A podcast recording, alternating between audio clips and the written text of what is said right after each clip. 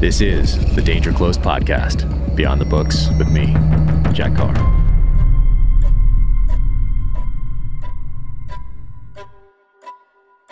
Welcome to the Danger Close podcast, an Ironclad original presented by Navy Federal Credit Union.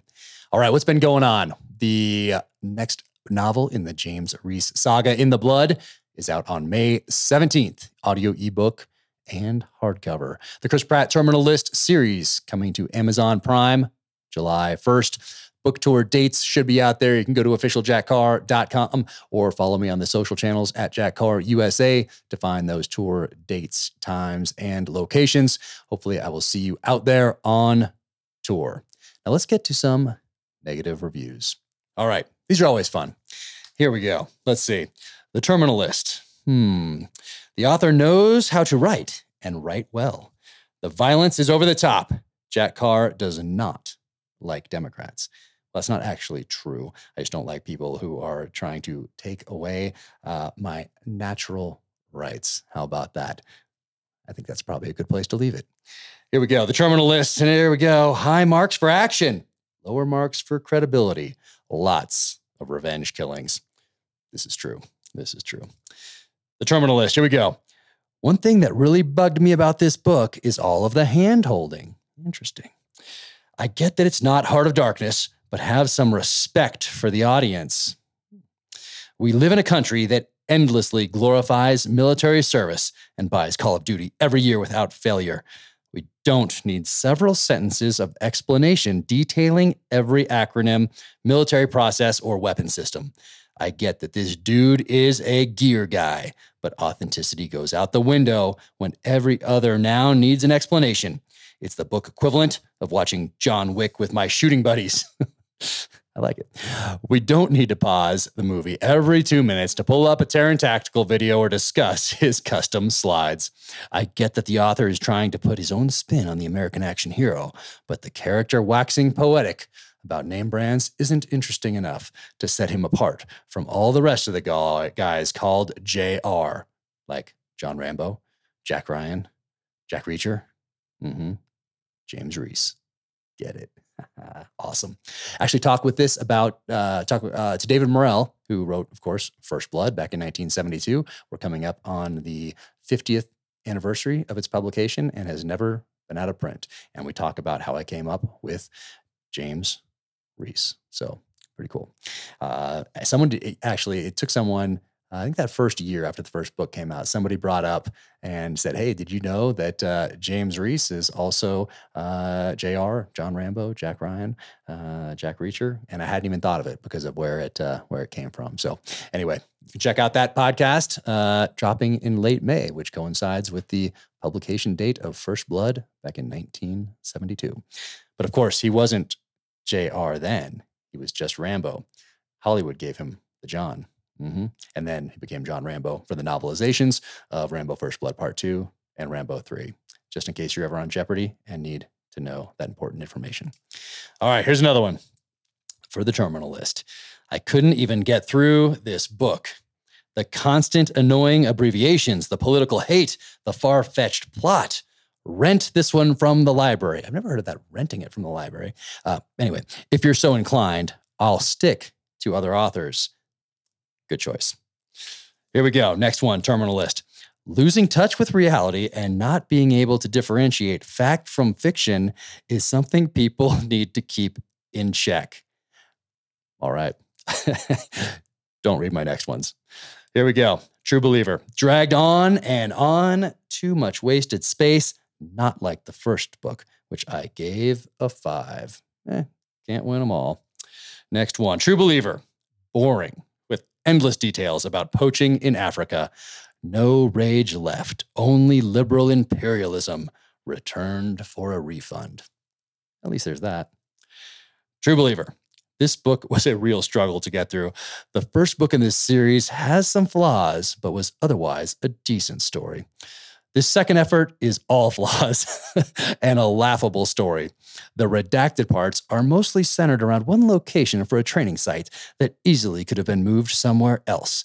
It doesn't matter in the context of the story. Well, I actually made it up and the government took it out. So what does that tell you? I actually won that on appeal. So if you go to the paperback version of True Believer, you can see the exact location, which is Morocco. And because they took it out of the first one, I had no idea there was a secret black site there. Or maybe they're playing me as a double. Maybe they just want me to say that. Yeah, who knows? Here we go. The only reason I can imagine it was left in was to build up some street cred for the author. Yeah, not really. Made it up. Uh, what should have been redacted was the campy dialogue throughout. That's a pretty good line. True believer. Nope. Got 3% in. Yeah, electronic book reader. So done with the international spy who's a hand to hand combat expert, a world class cyber cryptographer. I don't think he is, and fluent in multilinguist. Well, uh, he has struggles with the languages, but all right. Whose hobbies include nuclear physics. Hmm, they don't. Ultra marathons. Uh, not really. That doesn't come in until the, the next book. Religious studies. He does do a little little studying in this one. It, you know, it's important to evolve and adapt and learn for some people. Raising hybrid grape varieties and is tall and handsome. All right, you know, he, he might be tall and handsome. Outside of all that, there's no story here, just reminiscences about the first book. Couldn't do it.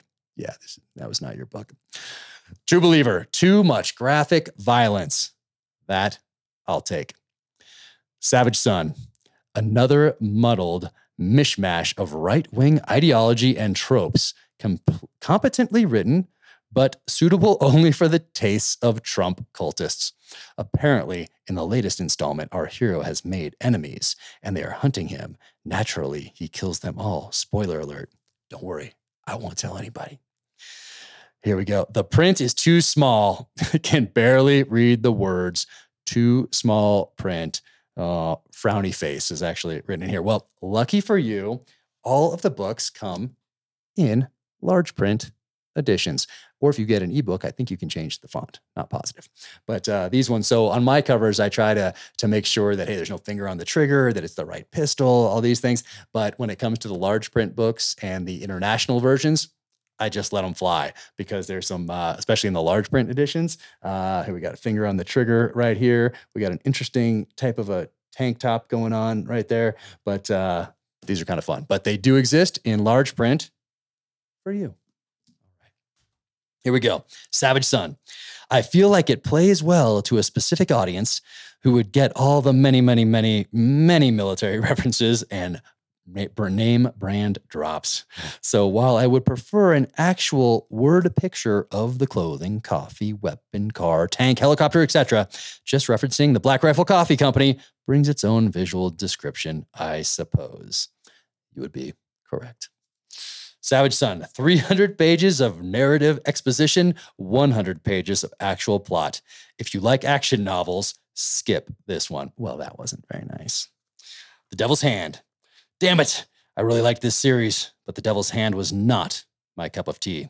The first 50% of this book, another ebook reader, that's good to know, I enjoyed and was feeling giddy while reading it.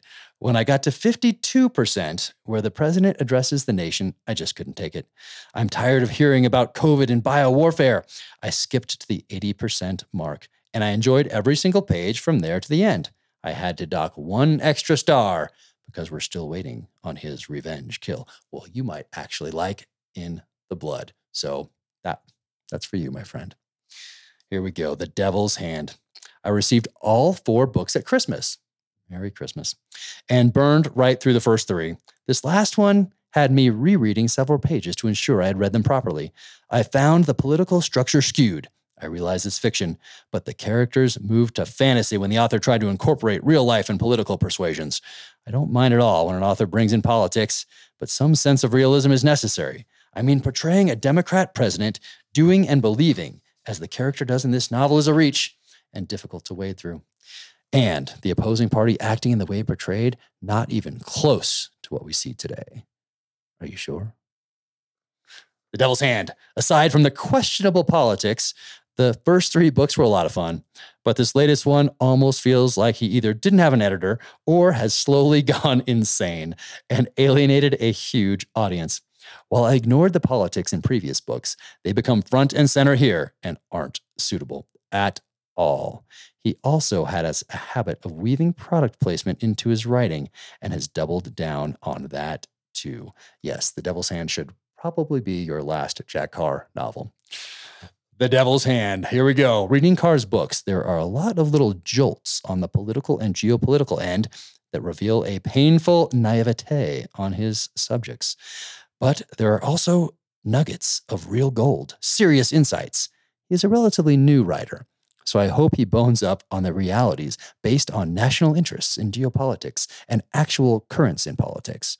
Right now, his lobbyists and other political players are often comical caricatures of what actually happens, and some of his heroes are implausibly Homeric in their virtues. Hmm, what's that over there? The Odyssey, the Iliad, still in print. Hmm.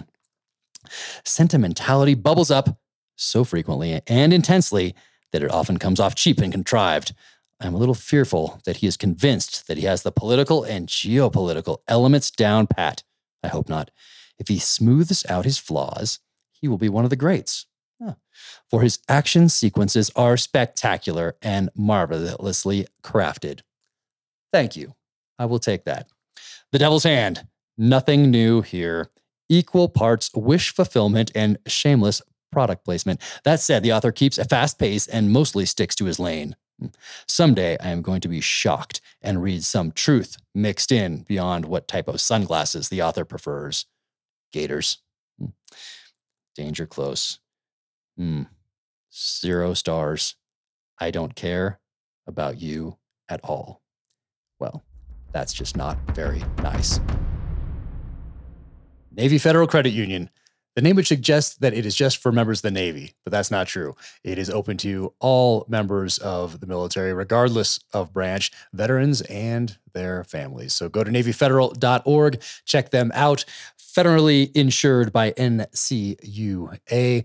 They have uh, certainly financed a few of my motorcycles over the years. I've been a member since 1996. So, uh, car loans, home loans, motorcycle loans, whatever it might be, be sure to check them out. And if you're just getting started, and need some help investing, they can help you there too. So be sure and check out NavyFederal.org.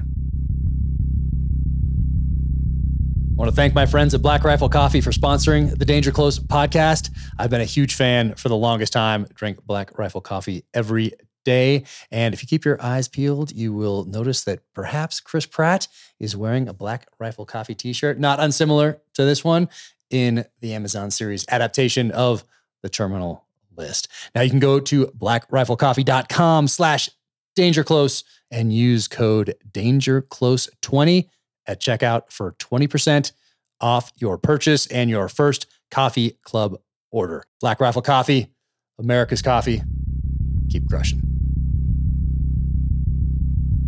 Thank you so much to SIG Sauer for jumping right on board out of the gate to make this podcast possible. Obviously, I am a huge SIG fan, having carried the P226 on every deployment downrange in the SEAL teams. Uh, but Sig was a supporter. They were friends well before uh, I was a New York Times bestselling author, uh, well before I even had an Instagram account or any social media presence whatsoever. So thank you guys all so much. Uh, Ron, Tom, Jason, everybody at SIG who gets up every day and continues to crush it and lead the way. SIG is always adapting. They're always at the forefront, whether it is firearms for citizens, whether it's firearms for our military, ammo, suppressors, optics, training, fire control units. They are doing it all, and they are always pushing, pushing that envelope and trying to do it better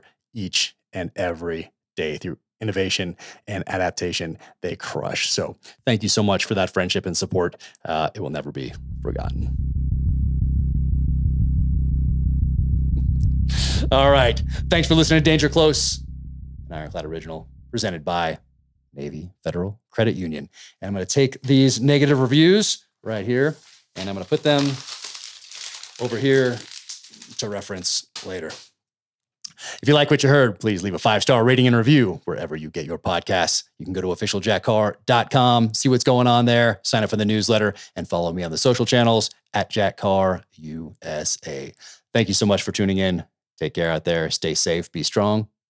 Keep fighting.